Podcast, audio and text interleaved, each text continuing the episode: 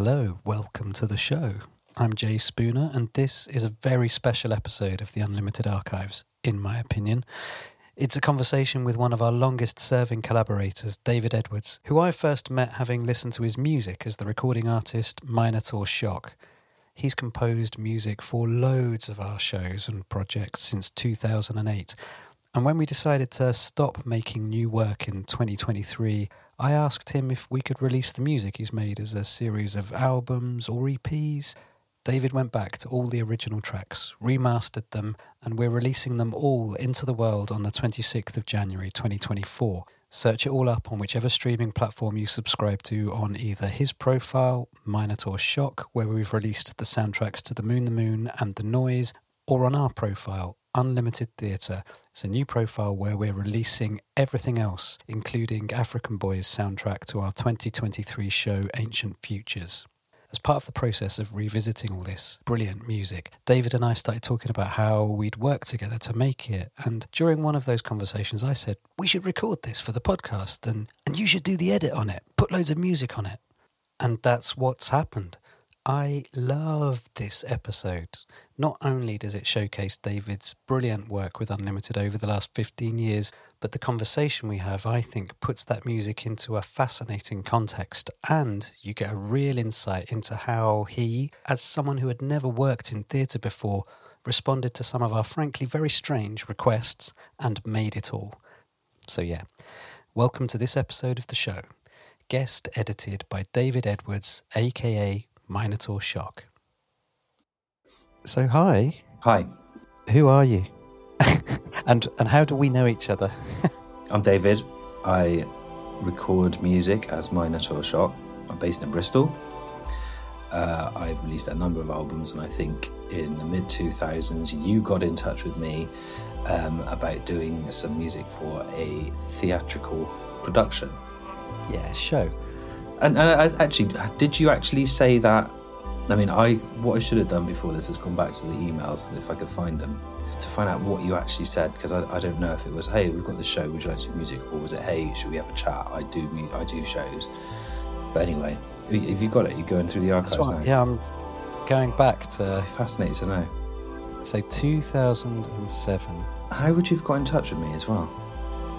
Was that before the internet? No, it was before This maybe it was was- Twitter or something like that was that no, no. I emailed when you. was Twitter about where'd you get Uh, my email where'd you get my email address from no GDPR in them days either No, it must have. Look, the internet existed, and I we all had emails. I haven't got the original mail here, but I've got. I clearly wrote to you. So this was December 2007. really Yeah, yeah, yeah. I then, in March 2008, came down from Leeds to Bristol to, and I'd given you a copy of the script for The Moon, the Moon. And we must have just met and chatted, and you'd. got on like a house on fire But I remember that first meeting was good, right? And I suppose we, because regardless of where it started, because we'll come back to the moon, the moon in a sec. But that was 2008, yeah and we've been working together. You've been making music for Unlimited shows and projects and events ever since. So that is 15 years of collaboration. Yeah, yeah, yeah. And you've Yeah. just been remastering all of the music that you've made for the company, right? yes What's that been? What's that been like? tortuous. Um, the Hmm. the biggest the biggest problem is actually finding it, and obviously, fifteen years is a long time when you've got no real conception of archiving or looking after things you've done, which I don't. So yeah, I I was ripping my hair out sometimes trying to find these tracks. I know I did this, and I know I've got it somewhere. I've got, I've got a drawer full of old hard drives. Some of them work, some of them don't work. Plugging them all in, like trying to search for them on compute different computer systems. Oh, it was it was horrible. Um, but I found it in the end. I guess the remastering thing comes from at, the time. It was the music was always going to be played out. It wasn't people weren't going to be sort of recording it, listening to it again and again on their headphones. It was going to be part of the show. It was part of the experience that someone would have. And the initial when you initially said, "Oh, we're gonna we're thinking of archiving it and putting it all up on streaming," I was like, "Oh, hang on a minute. Does it stand up? Is it is there enough detail in there? Is it does it stand alone? Um, and did I do a good enough job of making it sound good? I mean, it's fine coming out of a big PA as part of a performance, but there was a lot that could be improved in terms of the clarity of it. Yeah, but you're talking about like a, at a technical level in terms of the production, the mastering of, of the original tracks, right? I think you yeah. were surprised at being reminded how good the music actually is. Oh yeah, it was it was um some of it was quite amazing in that I don't know how I did it and I couldn't work out what I'd done, if you know what I mean. There's some drums on it, for example. I can't tell if I played them or if I programmed them, and I still don't know. And I guess the other thing that kind of amazed me was like, where did I get the time to put all of the detail in there? That I'm probably only for me, to be honest. I did all of that and so tiny that you probably wouldn't you wouldn't notice it if you were sat in a theatre watching a performance. But um, I think you know, it's part of the fun of actually working on something I wouldn't normally work on. For, shows like The Noise, there was a lot of um, ambient kind of field recording stuff in there that I'd forgotten about. In The Moon, The Moon, it was kind of, there so many themes and things I think I was trying to nod towards. I totally forgotten about, and I probably put far more thought into it than I remembered putting into it, which sounds terrible. No, no, no. Because I remember. I mean, can you remember what the process was like for working on that first project together, The Moon, The Moon? Because that was not just a show that had a lot of underscoring and ambient stuff and uh, sort of sound tracking and sound like elements that you were giving to a sound designer to use and use as beds inside scenes, but it also had actual songs in it, right?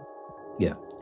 Yeah. And I think, again, because it was my first time doing this, I kind of thought that was like standard. It was like, okay, I'll just do some backing tracks for some songs. Um, the way that it came together in terms of those more kind of sound bed stuff and the sound design, listening back to it now, the songs almost sound different to the other stuff. Well, I think people are going to get the chance to listen to it, aren't they? So they'll be able to hear. I think you're absolutely spot on. The songs sound very different to a lot of the other material that you made, which is very Minotaur Shock. And you were, I think, surprised going back when we were starting to have this conversation about re releasing this stuff, um, that it sounded very much like Minotaur Shock to you, right? Yeah, yeah, some of it. And, you know, that's probably what you were after anyway. And it's probably I'd done a bit of stuff um, on commission, but nothing too much. And I think the Moon, the Moon in particular, you gave me a bit more free reign. Not, not that you didn't give me free reign with the other stuff, but there were some later shows that were very, we need this, it needs to be this long, and this is what's going to be happening. Can you do this? And obviously, your requests got more and more stupid as we went along, anyway. But I think, I think the songs, for example, you did give me some references for the songs. I think one of them is it Fight Song. You gave me a Radiohead song as a reference, and I was kind of okay, I need to make this sound like Radiohead. How am I going to do that in my bedroom? But I think that gives it a bit of charm. It's that kind of trying to push my small setup further than it should have been pushed. Um, and going back to those songs, it's really interesting to hear that.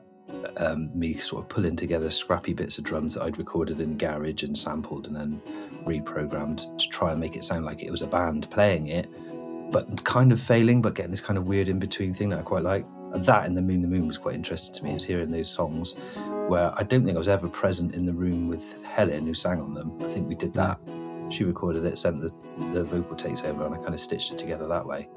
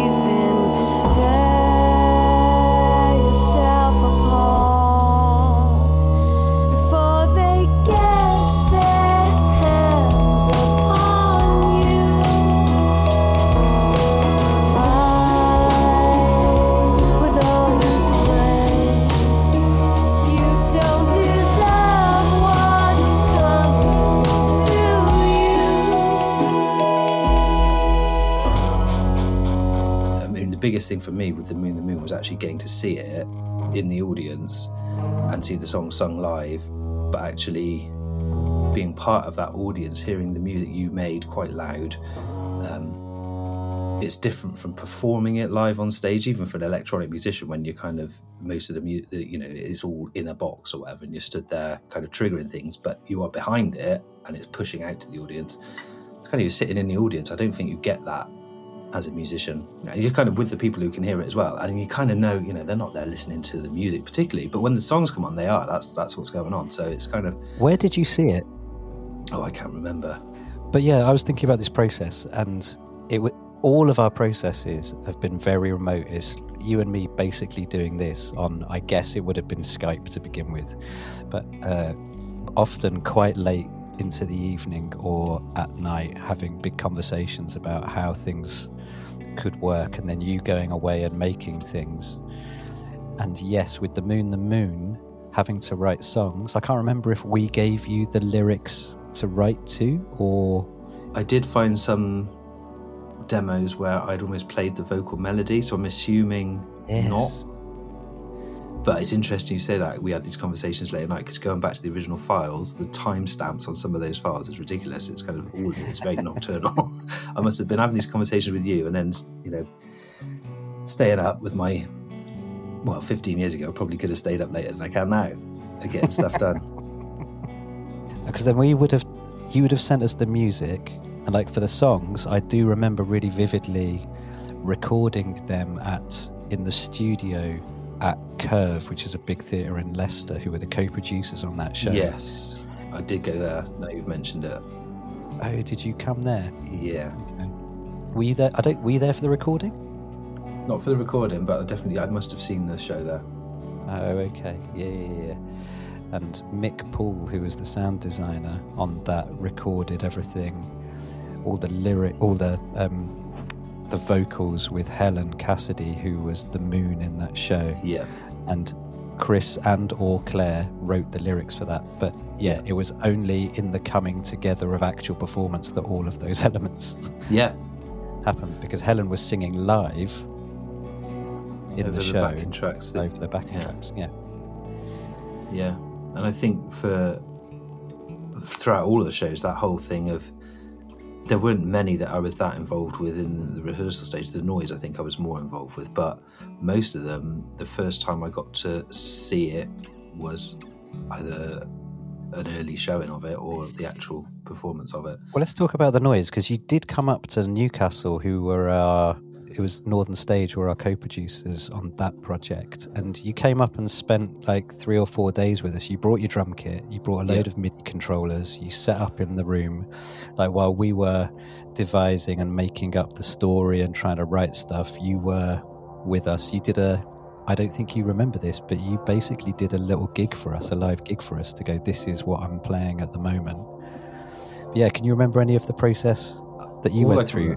Um, with the noise, there was a lot. It was a lot of work put into the kind of atmosphere side of things.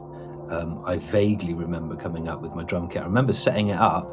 I don't remember doing a gig, but then you know maybe that's just old age. Um, but yeah, listening back to it now, it, there's again a lot going on in the noise um, that sort of reflects what I was doing as Minotaur Shock at that time. Yeah, well, you were um, saying earlier, but and you, I remember you messaged me uh, what, during this remastering process where you were really excited saying I've, I've got the messages here. Just did a dog walk listening to the noise. Sounds great. It's like I put a load of Easter eggs in there for future me to discover all over again. The mastering has really pulled out all of the weird field recordings of flapping albatross wings and grunting seals. It's nice listening to it while thinking about talking to you about it, like in terms of what musical influences are in there, the choice of palette, my interpretation of how it fits with the script, etc. So you did put a lot of thought into it, and I think re-listening to it clearly triggered a lot of that. And did you make field recordings of no, albatross wings? No, that I cannot take credit for that. um, I think probably, I mean, the noise, the actual location of the noise was never really clear to me, um, other than it was an island somewhere. And I think in my head, it turned into the Arctic, in the middle of the North Pole. It turned into Iceland. It turned into you know some island off Weston-super-Mare. It's all this kind of mishmash of islands tied in with. I think there was like a Scandi noir thing going on, a lot of BBC Four drama kind of stuff. So it was over there as well. So it was this like weird place. And then I think I had this um this really old vinyl record of field recordings that I was kind of listening to, and that was proper Arctic kind of noises, and that was the seals grunting and stuff. But it had this kind of sh- crackly sheen on it, which gave it a weird sort of remo- this sort of removal from that pristine field recording thing. But also there was this. Um, I remember getting this. Um, it was a sampler instrument that uh, Chris Watson, the field recorder, made a sampling instrument where he'd recorded underneath water. He recorded ice flows and all that sort of stuff, um, and it was a commercially available thing you could buy. But it was mapped out chromatically. You could play tunes with it and all of that with these field recordings. So it was a combination of that and the crackly record that kind of melded together to make this kind of bed that sits through a lot of that stuff. Even the stuff that doesn't sound like it's got those field recordings is still there somewhere. That's what I was peeking out to my ears when I was listening to it again on the dog walk. But we should say as well, in both the moon, the moon, and the noise, there's some real bangers. It's not just seals grunting and albatross wings. No. like they really, really vibey songs. Yeah, there was some. There's some quite. It's probably the most. Some of it, particularly the noise. There's some quite aggressive kind of. It's not like something I would normally do, but listening to it, that's like, actually, yeah, this is this is good.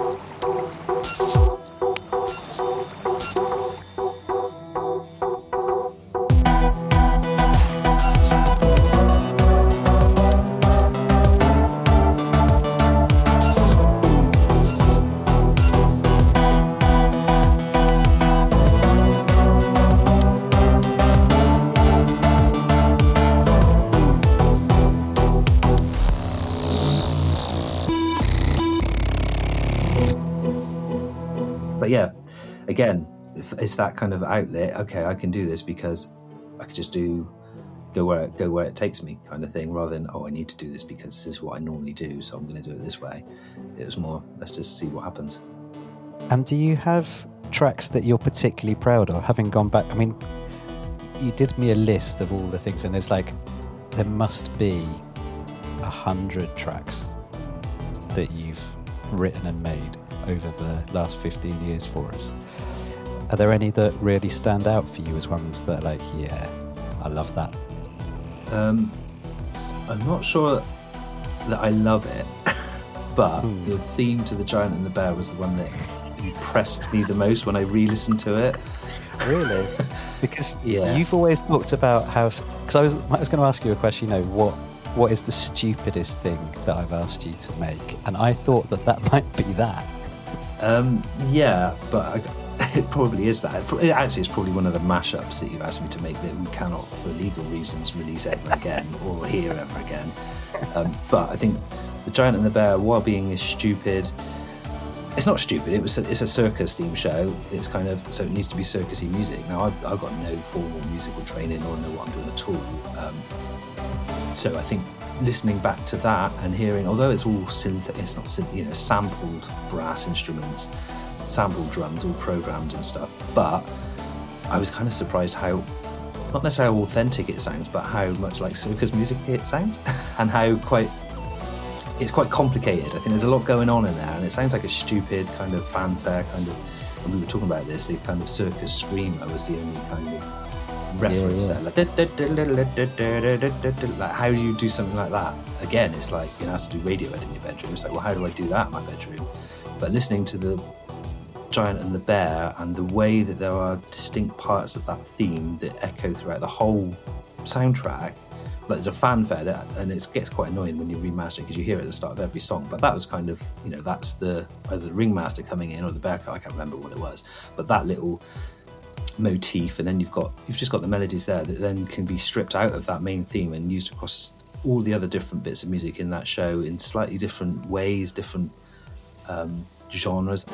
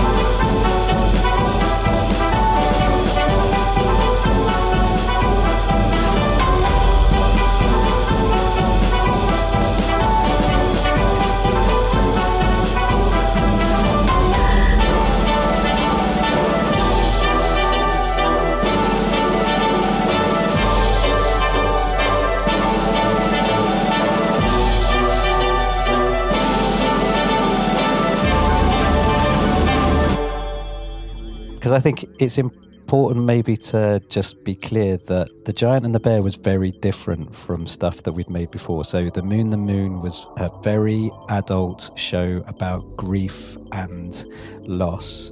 The Noise was the Scandi noir grown up thriller. Uh, maybe we'll come back to the space agency stuff in a min, but The Giant and the Bear was a.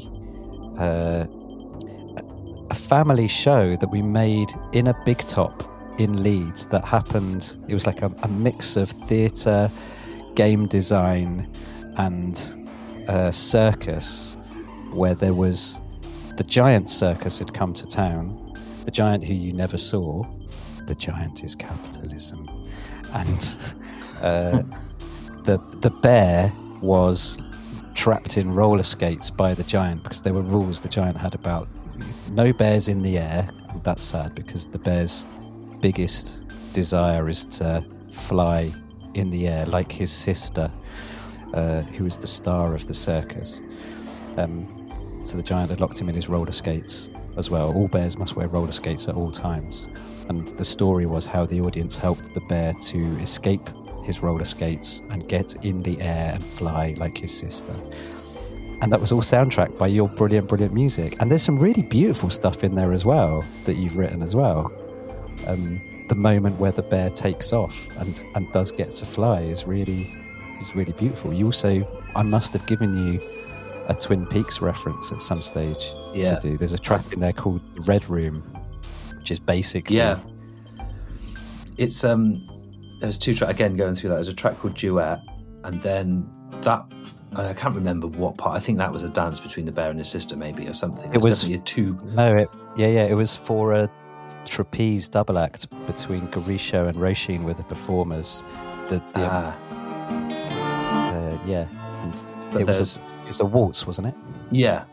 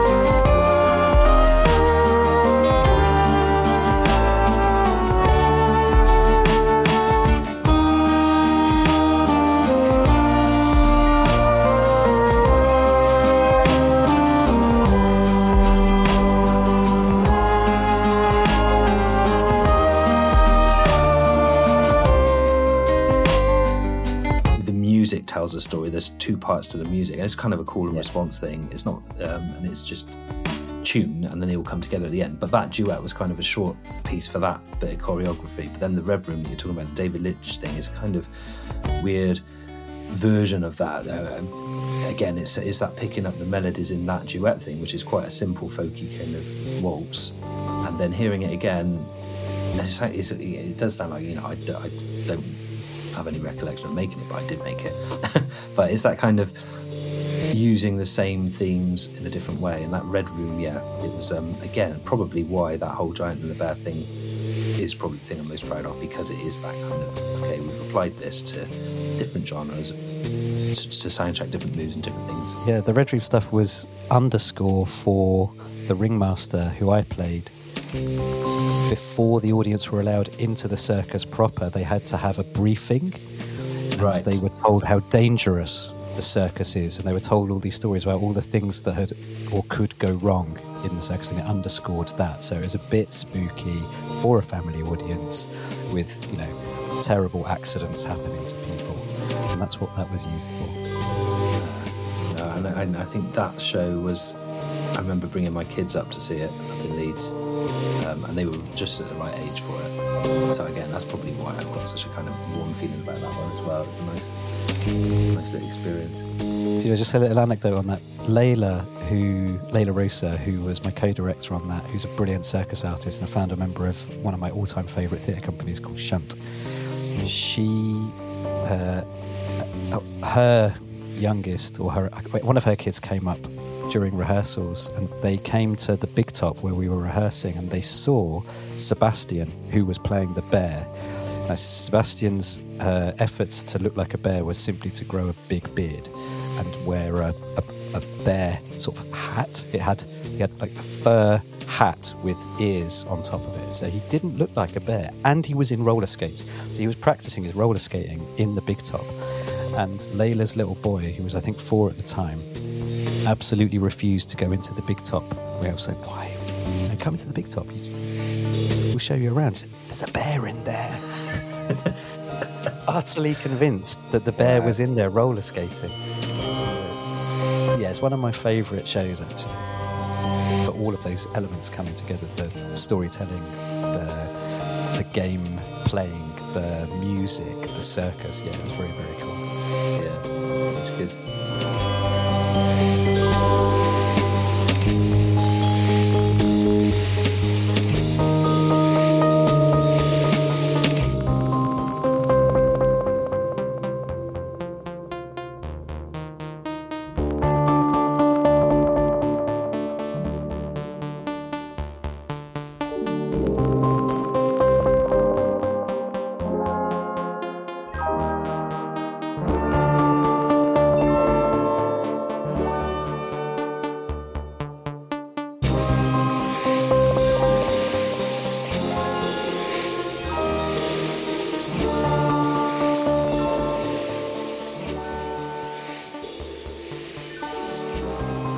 Um, okay, so if that was your proudest, what is? Because I have asked, you've referenced some of the mashups that Yeah. have done, and this maybe happens mostly in the context of the Unlimited Space Agency, which you've written a lot of music for.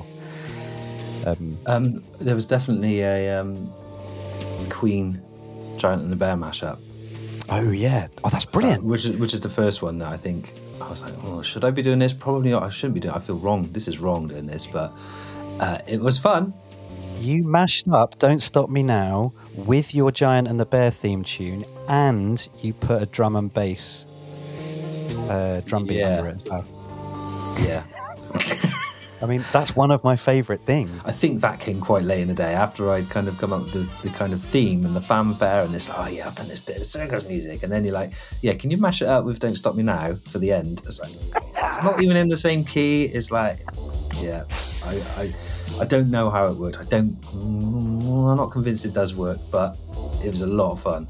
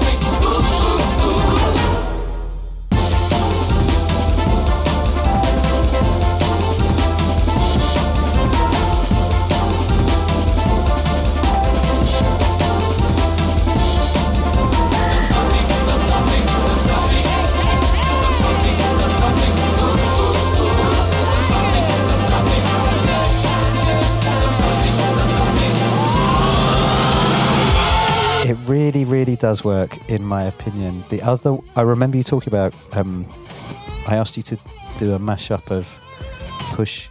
No, not push the button. It's not Sugababes. Uh, of Chemical Brothers. I was going to call it Button. push. A, yeah, it's push a button. It's push the button. What was But, it um, mashed up with? Because I remember that. It was mashed up with. Uh, maybe it was "Don't Stop Me Now" again. No, was it?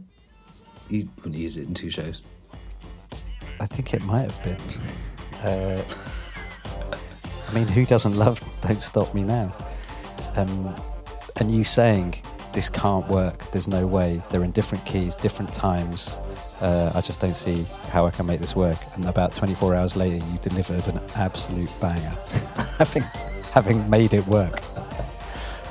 Yeah, I mean those are definitely the stupidest things. That, um, yeah, I, I, I do remember. It's, it's kind of this like couple of stages. Like this is stupid. This is a waste of time. And then it goes into actually, is this going to work? And then the absolute elation for five minutes. Like yeah, this works. This is brilliant.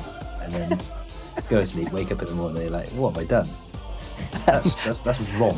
What have I done? And you know, I am going to use it. Yeah, yeah.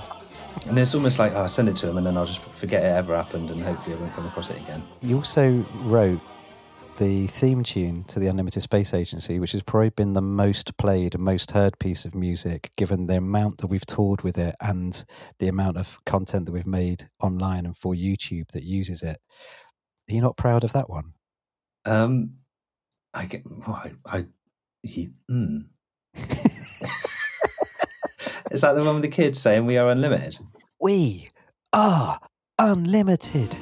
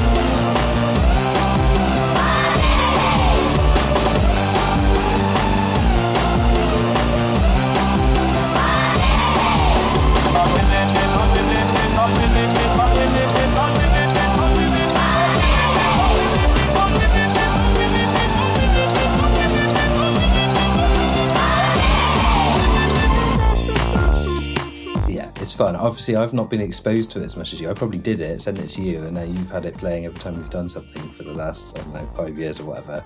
Um, whereas for me, it was kind of rediscovering it when hearing the remastered stuff.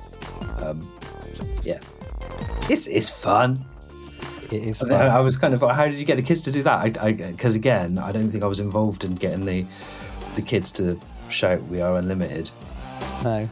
I mean, I've had a lot of fun over the years getting those samples, like doing the bits of recording to send to you. And that one was just going into my kids' school.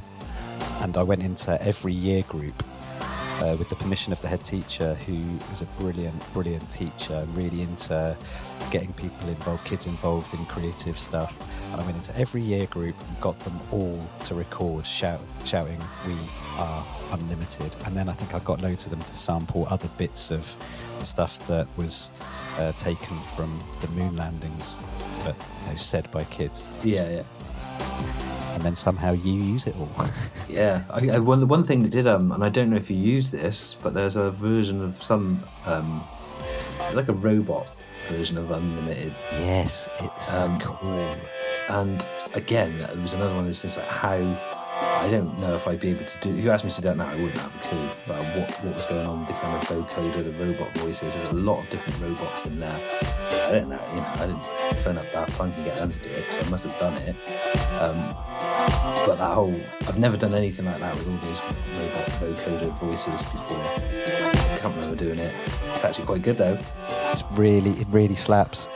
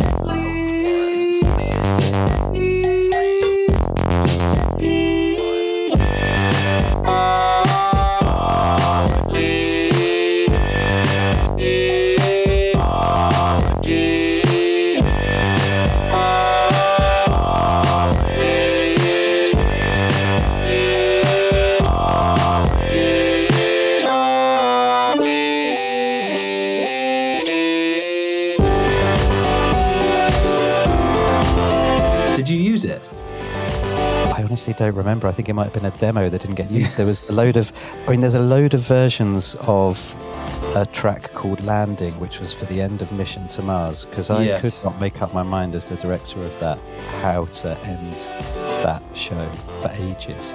I think I ended up using Also sprach Zarathustra, but got you to do loads of different speed versions of something. I think that's yeah. Um, Mission to Mars. So that was was that after the Moon? The Moon.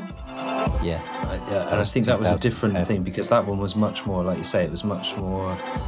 The music had to be, it was tied into the choreography and the length of different scenes and all that. It was much more of a process of this is going to underscore what's going on, so it needs to fit in the right time. Whereas I think the Moon, the Moon was a bit more freeform. and There were songs in there that were, it was almost like the music led on some of that. There's, Um, there's some really beautiful stuff inside that Mission to Mars um, soundtrack, though. Like the Spacewalk theme tune is very beautiful, and there's one called. It underscored a really beautiful speech that I think Claire must have written for the actor Lucy Ellenson to perform, which is all about if I don't make it, just remember. It's a really beautiful speech. I might sort of use it in here, but that's a stunning piece of music. Yeah, there's some there's some nice stuff in Mission to Mars as well. There was one, and again, listening to it again, I think it was there were two versions of the spacewalk theme. One of them was um, just reminded me of the bit in "You Only Live Twice" at the start, where the little space capsule gets eat, eaten by the big one. And I don't know if that was subconscious, was deliberately, oh, this is about space, so I'm gonna, what's in my head, what music about space, and that whole John Barry theme tune maybe came through in it. I don't know.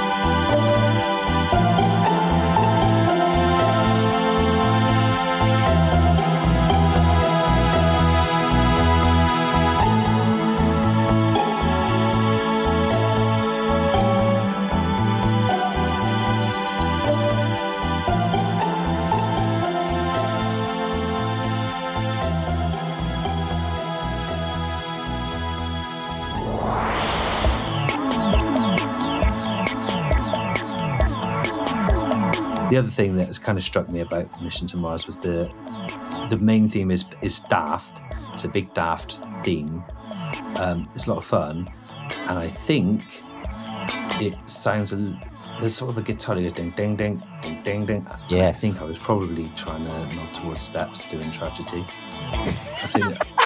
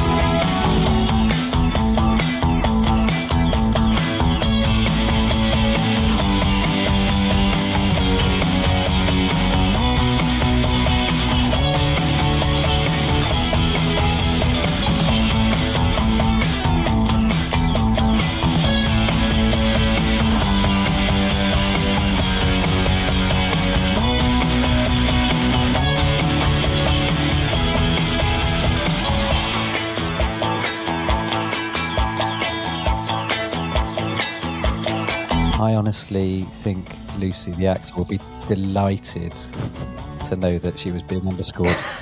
later. I think at the time I didn't realise it, but you know, distance and time, you kind of, oh, yeah, what are you doing? You're just trying to do something fun. But again, Mission to Mars, there's a lot of, so much guitar on that, and I can't play guitar particularly well. So, but, you know, I must have been rocking out. I think you've played all the you played all the instruments on a lot of this, and I know that a lot of it is in the box. But actually, I distinctly remember you, yeah, recording live drums for certainly a lot of the earlier stuff. You've always played uh, the guitar for a lot of the tracks. I think you've got some other musos in to play other instruments live as well. Did you get someone in to play? I want to say some clarinet. You were using a lot of clarinet or maybe oboe Um, I Shop might have, yeah, I might have used samples of stuff that I'd pre-recorded. I didn't, I don't think I got anyone in to play anything for the shows, but I, I can't remember. I probably recorded some stuff and then chopped it up and used it. Um, there's definitely some fake clarinet on things like the ethics of progress stuff.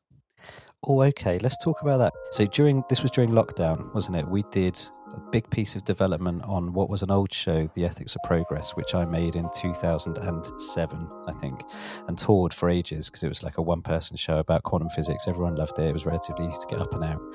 And then in 2020, when we were in lockdown, I wanted to make a new version of that show Yeah, with another actor, another deaf actor, and we got you to write some new music for it. The music is like was really good, but you're not going to. We're not going to release that as part of this there project. was but you're some gonna- of them.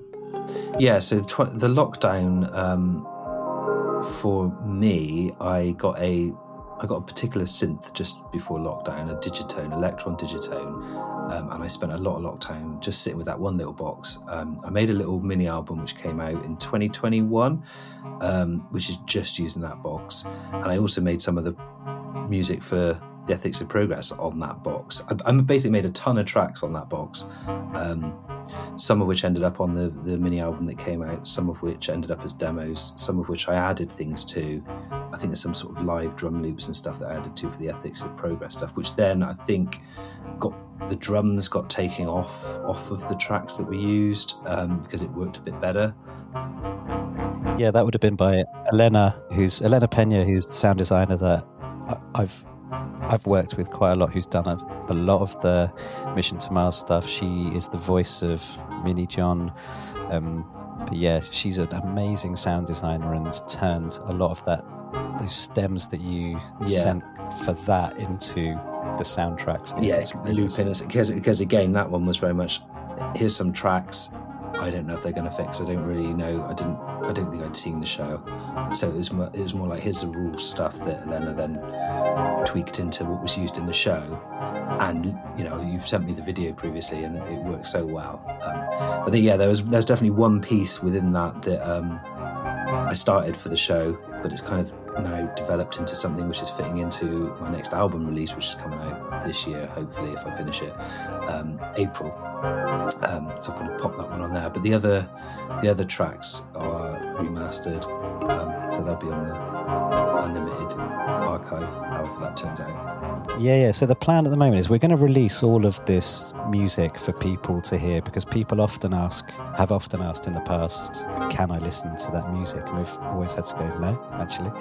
Um, but you are going to release uh, through your through Minotaur Shock, I think is this right? Yes. You're going to release the soundtrack to the Moon, the Moon, and the soundtrack to the Noise, Yeah, and Unlimited Theatre will be a featured artist on there, so people will be able to listen to that on either your, on whatever platform anyone uses, on either your or our profiles, and then we're going to release all the music as like EPs to Mission to Mars, yeah. uh, The Giant and the Bear, Money the Game Show, which we haven't talked Money the Game Show, yeah, yeah, Money the Game Show. Money It was just Claire's Claire's 2013 play in response to the global financial crisis, which was a game show on stage, which the audience played with 10,000 pounds in real money. Yeah. Yeah, you composed music Um, for that. Basically, a daytime TV quiz show theme. Um, probably most influenced by Going for Gold, that kind of show. Um, but again, yeah, but again, there's some stuff in there which uh, again was like, oh, this is quite dark and surprising. So yeah, that's all been remastered, and some of the stuff that didn't end up in the show, but is linked to it, is also there. So all of this is going to be available. Yes, alongside, yeah, alongside as well, I should say that um, most recently worked with another artist, Afrikan Boy, on the music for Ancient Futures, which we toured just last year in 2023. So that will be up as well, including uh, he's done an epic mix of all of the music from that into one continuous track. We talked about doing that for some of your stuff as well, right? Yeah, I keep saying I'm going to do that. Well, I was wondering because you did a beautiful thing that you did uh, for us, for me, was at the finale event that we did in September last year. You came up and you played live, and you had remade some of the tracks. Yeah, I the ones that I could find throughout the myriad of dead hard drives, I kind of yeah, I, I just chopped out all the stems and re, re reformatted it all into a kind of live set where I could actually do things live to it. Um, yeah, a mashup of all different themes, really, wasn't it? Um, but yeah, it was a lot of fun. It was a lot of fun. I was really quite moved by you doing it actually, and you have said, "Oh, I should, I should go back and." Yeah, I'll, Do I that again. I'll record it. Yeah. We've said it out loud now, So I have said it out loud, but I've said it out You loud can't before. not. I still haven't.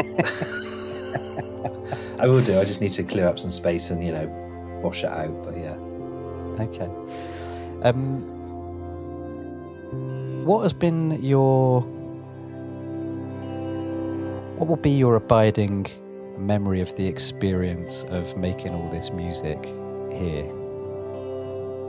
um, I guess for me the key thing that I've well I've learned a whole load of stuff through doing this, but I think from someone who I used to play in bands, um, but for the most part of my musical career, um, I've done stuff on my own. It's not been a collaborative process. It's been me. It's been me making the decisions, thinking, "Is this right? I don't know, but let's do it anyway." But I think that whole collaboration thing is something that is it was, new to me for the Moon, the Moon, um, particularly collaborating in a kind of field which isn't, you know, music, as in putting on gigs, releasing records, kind of thing. It was music for a different format, but it's actually working with you in particular and the wider team teams for the different shows. Um, it's been a really good experience, and I think that's the thing I'll take away is that collaboration, that thing where you're actually, yeah, it's you doing it you're making decisions, but you're not making the decisions for you. You're making them with something else in mind and a different way of actually presenting that music in mind, which has been really, really interesting and really refreshing. And really, I think it's really helped with me making music in general. Anyway, is that kind of having that kind of one ear on where this is going to end up and what it needs to do to achieve what it needs to achieve, which may not be necessarily what I think it should be should achieve. That doesn't make any sense. I think it I know does. what I mean. I think I get a really strong sense of what you mean. You've been a really brilliant collaborator. I have loved the conversations, those late nights, but also just your creativity. You know, your openness, your uh, your generosity in responding to some of the vague, sometimes things that I might offer or say to you, and always coming back with something brilliant. Yeah, uh, maybe I should have said no more. no, no. but I think that's that's when you kind of you know it's it's by accepting those challenges. I think that has made it. You get that sense of achievement after you do it. Whereas if you're just doing, oh yeah, I can do that. I'll just I'll just quickly bosh that out and it'll be done. It's kind of, oh, I don't think I can do that, but I'm going to tell him I can do that, and then I'll work it out when he's not in front of me, kind of thing. I've really enjoyed it. Yeah, yeah. I'm really pleased that we're going to get to release all of this as well so that people can enjoy it either again or come to it new and it will be a lovely another part of the legacy. It's interesting, isn't it? Is it that whole kind of does this work if you're not sitting there watching the show? I don't know. I mean, for me, I've, I've got a vested interest in the music. I enjoy listening to it because it's kind of got that kind of nostalgia thing but it was never intended to be listened to standalone. Yeah. So I'm really interested to see well, I don't know if I'll ever see, but you know, if people enjoy it, then brilliant. If it works without it, great. Yeah. Um, because I think you know you were pleased, and it seemed to the reception for it in the shows seemed to be good. So uh, win-win, isn't it? Yeah, yeah. And who knows? Maybe one of these will blow up, and you'll earn a pension from it. Exactly. That's that's the plan. Someone listening to this that's got like a million users on TikTok, use one of these tracks and yeah. and help just, an artist out. Just. Yeah.